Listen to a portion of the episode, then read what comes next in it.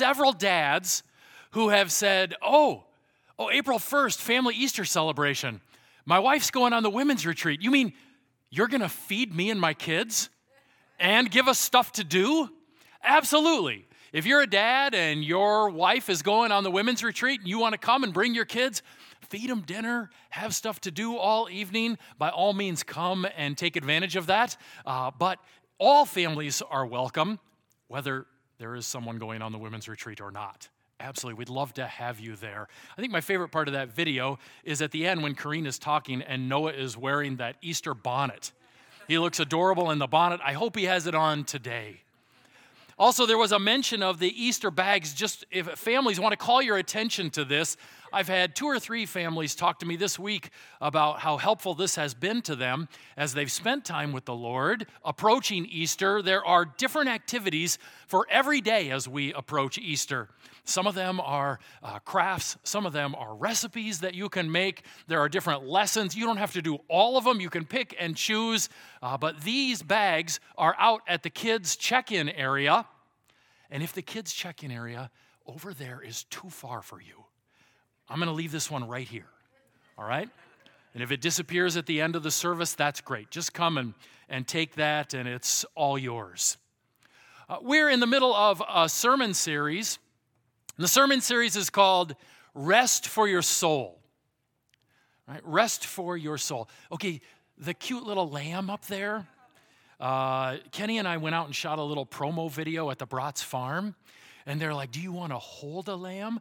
And I said, Absolutely. And they're like, Well, hold this one. Its name is Snuggles. And apparently, Snuggles was born out in the cold and they didn't find it quite quick enough. And so it had to go through a series of warm baths and being held. So it really likes people and it really likes to be held at this point. And I held Snuggles and Snuggles gave me little lamb kisses. Oh, so adorable. And then I got home and my puppy was like, What's that smell? Who have you been with? Oh man, that was a new one for the puppy. Don't recognize that. So, rest for your soul. Anyone need rest for their soul? Uh, the American Psychological Association between 2008 and 2018 did a 10 year study in worry and anxiety in American adults. What they found over the course of that 10 years between 2008 and 2018 is that the number of people who are reporting that worry and anxiety was a significant problem in their daily life increased by 23% over that 10 year period. The average adult reported that they were experiencing 30% more times of anxiety and worry in 2018 than in 2008 in that 10 year period of time, and the numbers were already high in 2008, in that 10 year period of time, the amount of people who were registering significant challenges with worry and anxiety grew by 23 or 30%, depending on which statistic you like there. And the numbers among those who were young adults grew even faster than that over that time period. We live in a world that is filled with worry and anxiety and frustration between people's expectations of us, the hecticness of our daily life, our inability to control all the events around us, our inability to see the future and know how things are going to work out for us and the people we love. When you add all of those things together, it brings worry and anxiety into all of our lives in different way, in different ways and in different amounts. And in the middle of a world that is filled with worry and anxiety, Jesus says, Hey, you guys, I bring peace. I've come so that anyone who comes to me will have rest or peace. And in this sermon series entitled Rest for Your Soul, we are looking at the specific rest and peace that Jesus and his salvation bring to our lives. This isn't a sermon series where we're going to be talking about uh, tips and tricks to calm down. There are some good tips out there. Uh, tips about how you control your breathing, or drinking enough water, or getting enough sleep at night, or turning off your phone, getting off social media. There are some good tips and tricks about how to be more calm in your life. That is not what this sermon series is going to be about. We are going to be looking at things that are deeper than that, that go to the core of who we are as people and the kind of rest and peace that we need in our innermost places as human beings. Over the course of the five weeks of the series, we're looking at five different ways. Maybe we are. We're looking at five different ways in which Jesus and his salvation bring peace and rest to the innermost parts of who we are. Now, last week, Pastor Kenny took you through the second one up there. You can rest because you're growing. Do you remember him using the word sanctification? And we can have rest or peace because of the growth that God is bringing to our lives. Today, we're going to be looking at the top one of those. You can have rest and peace because you have been declared innocent in the throne room of God. And we are we have a foundational passage that we are looking at every week in this series. What is that foundational passage? It is Matthew chapter 11 verses 28 through 30. What does it say? Come to me, all who labor and are heavy laden, and I will give you rest. Take my yoke upon you and learn from me, for I am gentle and lowly in heart, and you will find rest for your souls. For my yoke is easy and my burden is light. Every week, we're going to look at a little different chunk of this passage and the truth that God gives us in this passage. And this week, as we look at Matthew chapter 11, I want us to look at four primary questions as we walk through this passage. The first one is what is Jesus offering here? The second question is who qualifies for the offer? The third question is what is how does Jesus bring rest to our souls? And the fourth question is why would Jesus even make this offer to someone like me? Why, why would Jesus even make this offer to someone who is rebellious and selfish and sinful? Why, why would he even do that? So let's start with the first question. What is Jesus offering in Matthew 11, verses 28 through 30?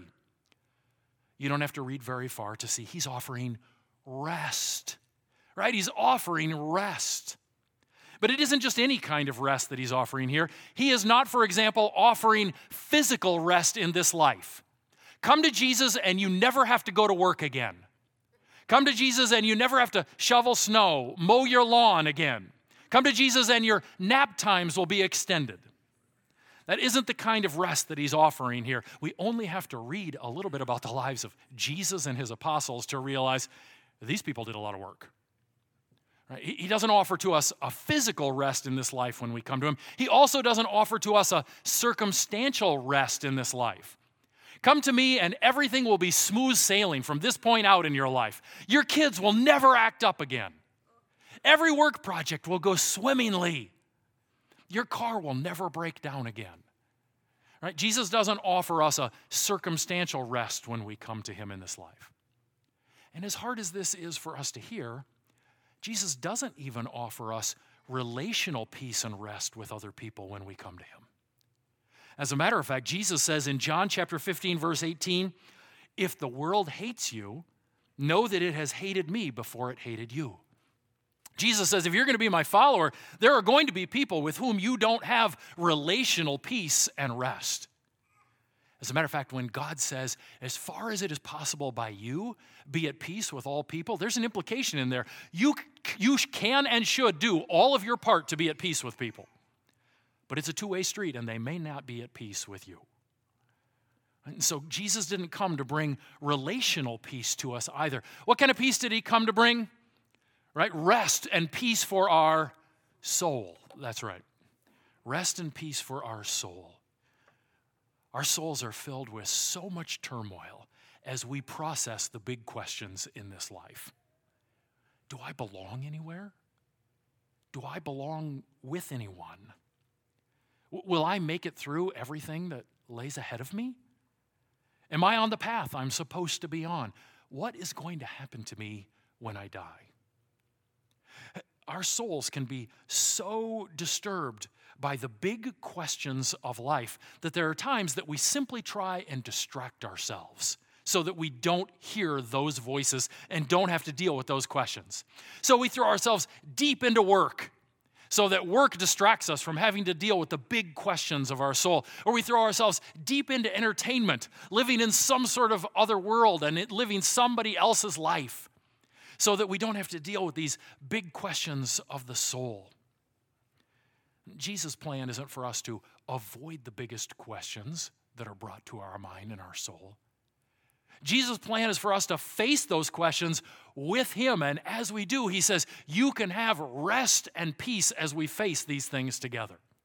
What is it that Jesus is offering? He's offering rest, and not just any rest, rest for the deepest part of who we are, rest for our souls. So, who is it that qualifies for this rest? Who is it that qualifies to come to Jesus and receive rest for the soul? I think that he answers this question in this passage as well. Because I want to know do I qualify? Do I qualify to come to Jesus and receive that kind of rest?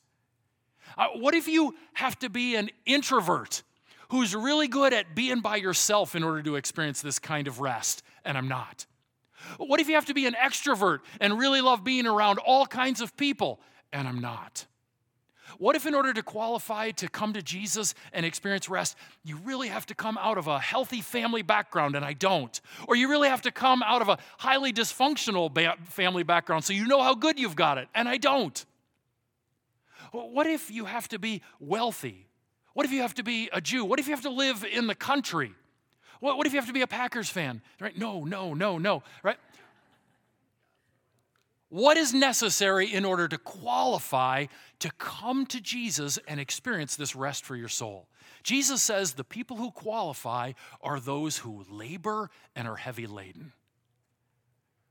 Who is it that Jesus says qualifies to come to him and receive this rest? Anyone who labors or is weary, some of your translations say, and is heavy laden. Is that anyone? Right? Anyone in this room experience the weariness of life? He's offering rest for our souls and so the burden and the heaviness is particularly about our soul that he can alleviate. Anyone in here experience the burden and the heaviness of trying to be good enough and every day failing to live up to even your own standards? Anyone in here experience the burden of your own sin and your own selfishness and you just get tired of it? Jesus says, anyone who experiences that burden, anyone who experiences that heaviness of soul, you're the person who's qualified to come to me and experience genuine rest in the innermost part of who you are. That's all it takes. Do you feel the weariness and the heaviness? As a matter of fact, as we read through the Gospels, Jesus says there's only one set of people who can't come to him, who won't come to him and experience this rest for your soul. Do you know who it is? It's those who think they have it all together. It's those who think they know enough to be good. It's those who think they're good enough to save themselves. Jesus says those people who won't recognize that they're sick won't come to the great physician for healing. It's those people, Jesus says, who can't experience my rest because they don't recognize the heaviness and the burden of soul and seek my salvation in this. Who, who is it that qualifies for this offer of Jesus for rest for our souls? It's anyone who experiences the heaviness and the burden of life and of their soul. Now, how does Jesus bring rest to our souls? How does that happen? I mentioned that over the course of the five weeks of these series, we'd be looking at five different ways that Jesus and his salvation bring peace and rest to the innermost part of who we are. This week, we are looking at how Jesus brings rest by securing our innocence at the judgment. Kenny used the word sanctification last week to talk about his topic. This would be the Bible word justification that you have been declared righteous or innocent at the judgment, and that brings peace and rest for our soul like nothing else. There may be no greater fear, worry, or anxiety in life than what will happen to me when I die. I know people who won't even talk about their death They'll say, no, no, no, that's morbid. Let's not talk about that because they don't want to consider the end of their life. I know people who won't go to funerals or memorials because they know if I go there, that is going to confront me with my own mortality, and I don't want to think about that. And yet, in a recent Barna survey, 80% of Americans believe that there is some sort of forever life that people enter into after they die. 60% of Americans believe that there is some sort of hell or punishment that people may go to after they die. That's a large percentage of people who believe that there is something that's going to happen after they die and experience a worry or an anxiety about what's going to happen when they stand before their maker and their judge. I would contend that even those who say they don't believe that there's anything that happens after we die still experience worry or anxiety about whether or not they're right.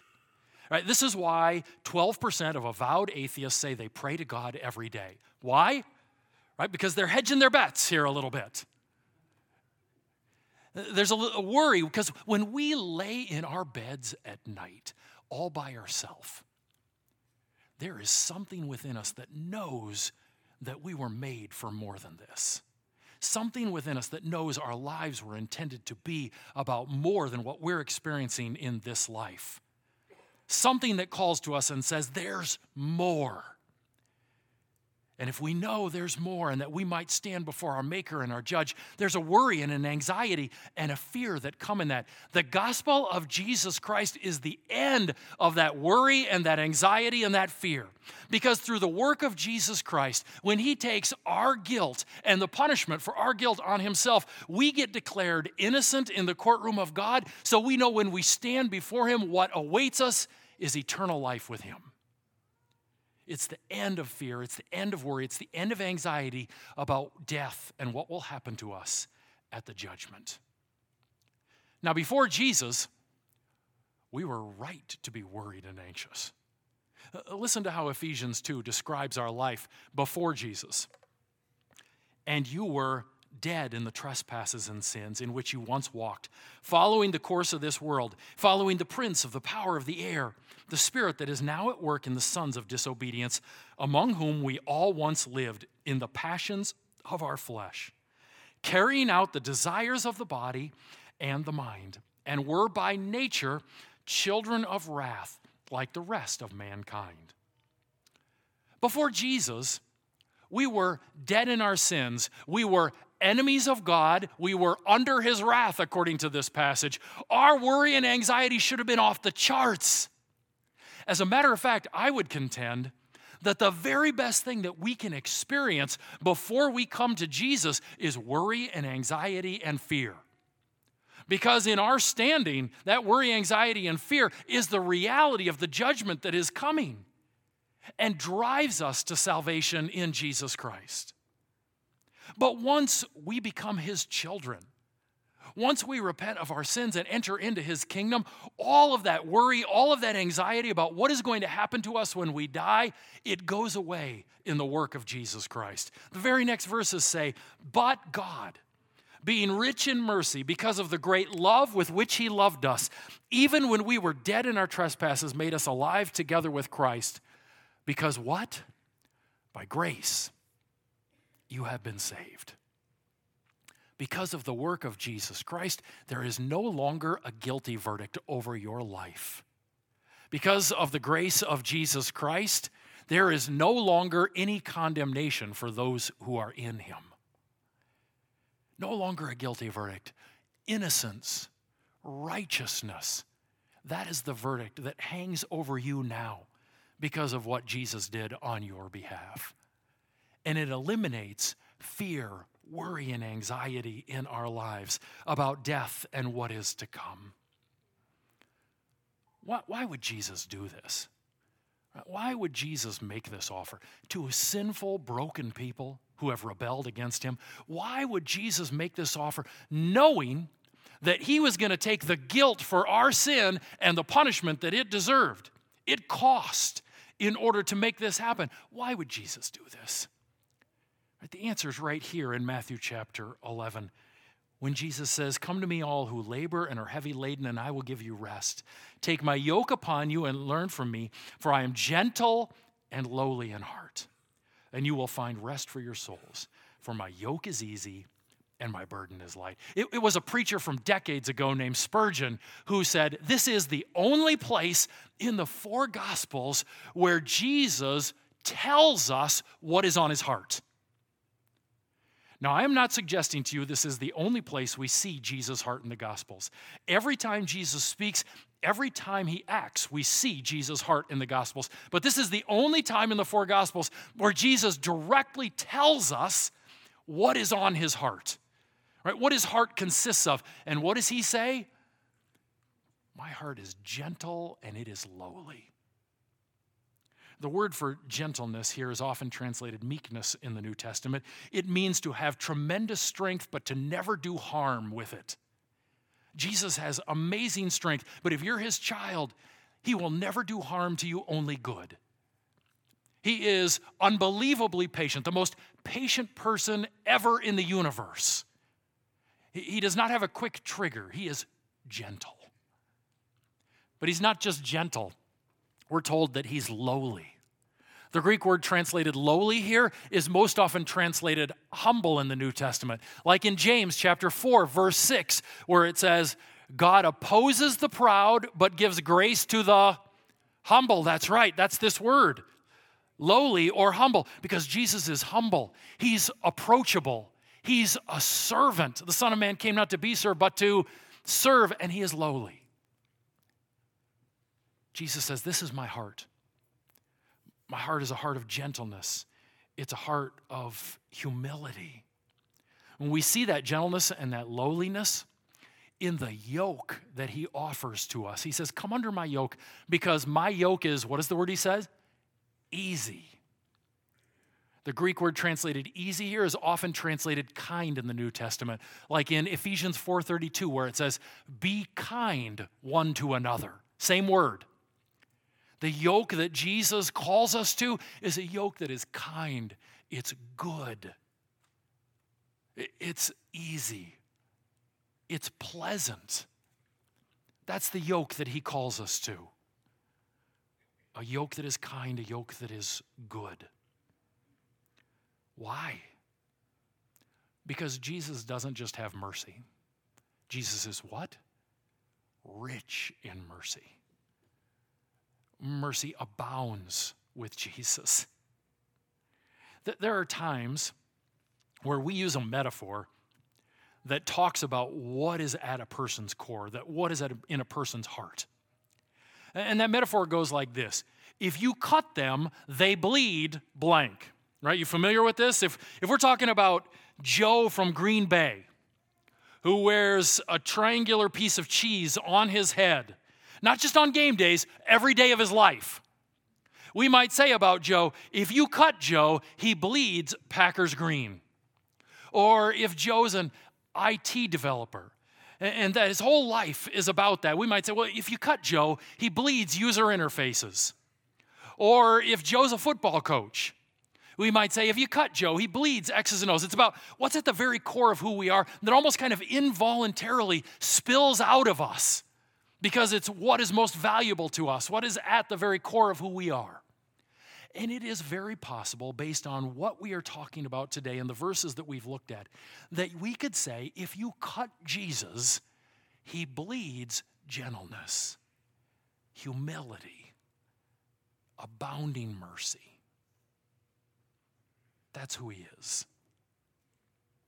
I think there are times where we think about approaching Jesus, and because we recognize that He is holy, and He is awesome, and He is overwhelming, and He is pure, we think, you know, I, I, I know because of what Jesus did, I get to approach Him, but He probably holds His nose as I approach. Like, oh, Matt, your life, it stinks. But that is never the picture that we get of Jesus in the Gospels. Jesus loves to be around and do good to those who are hurting, to those who are seeking. I think of Matthew chapter 8. An unclean leper comes to Jesus and he says, Jesus, if you are willing, you can make me clean. And what does Jesus say in response? I am willing, be clean. That Greek word for willing is the word thelema, and it means to have a desire or a want. And he says to Jesus, If you really want to, if you really desire, you can make me clean. And Jesus says, I want to. Because his heart is one of gentleness and mercy and goodness. In the very next chapter, a group of guys cut a hole in a roof in order to drop their friend down through. Matthew chapter 9. And before Jesus even finds out what they want, he pronounces over this man, Take heart, your sins are forgiven. Now, is that why they dropped him down through the, through the roof? So his sins, no, that wasn't what. They wanted healing here, didn't they? But even before Jesus talks to them, before he finds out what they want, words of mercy and gentleness come tumbling out of his mouth because his heart is one that is gentle and humble and filled with mercy. And he says, Your sins are forgiven. Revelation chapter 1, the Apostle John is called up into the heavens.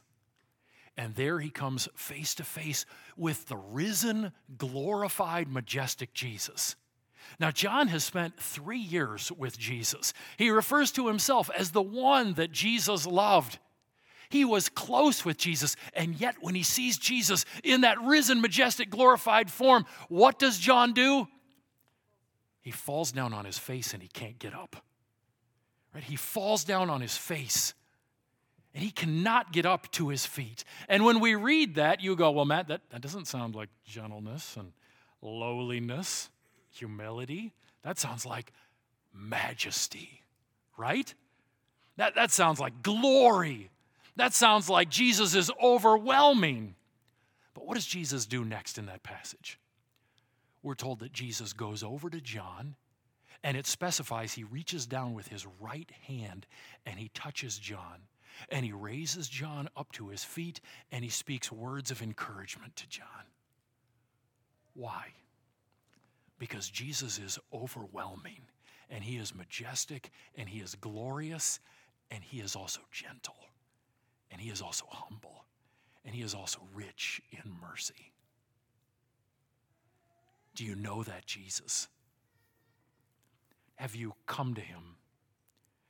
At this point, I want to remind you that Jesus says, Anyone who has known me has known the Father. And so, if Jesus is gentle and humble and rich in mercy, what is the Father? I also want to remind you of Hebrews chapter 13, where, Jesus, where we're told Jesus is the same yesterday, today, and forever. If he was gentle and humble and filled with mercy 2,000 years ago, what is he today? What is he today?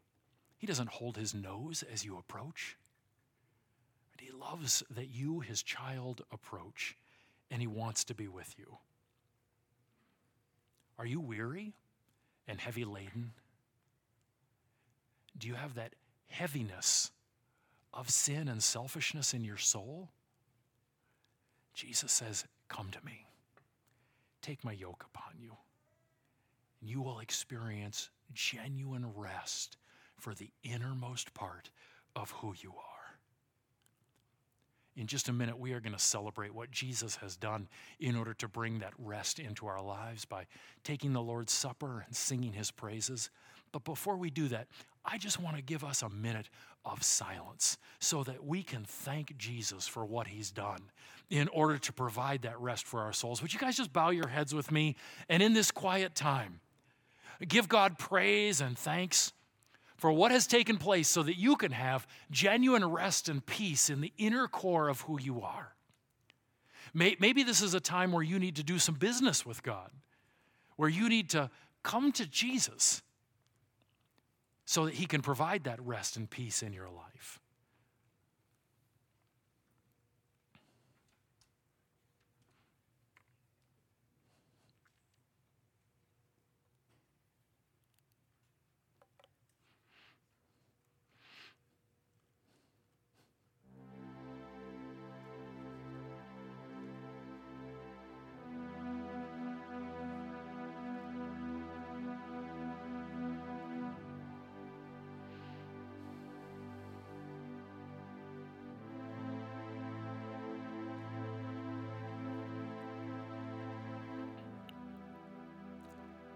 Every time we sing God's praises, every time we participate in communion or the Lord's Supper, we're celebrating what Jesus did so that we can have rest for our souls.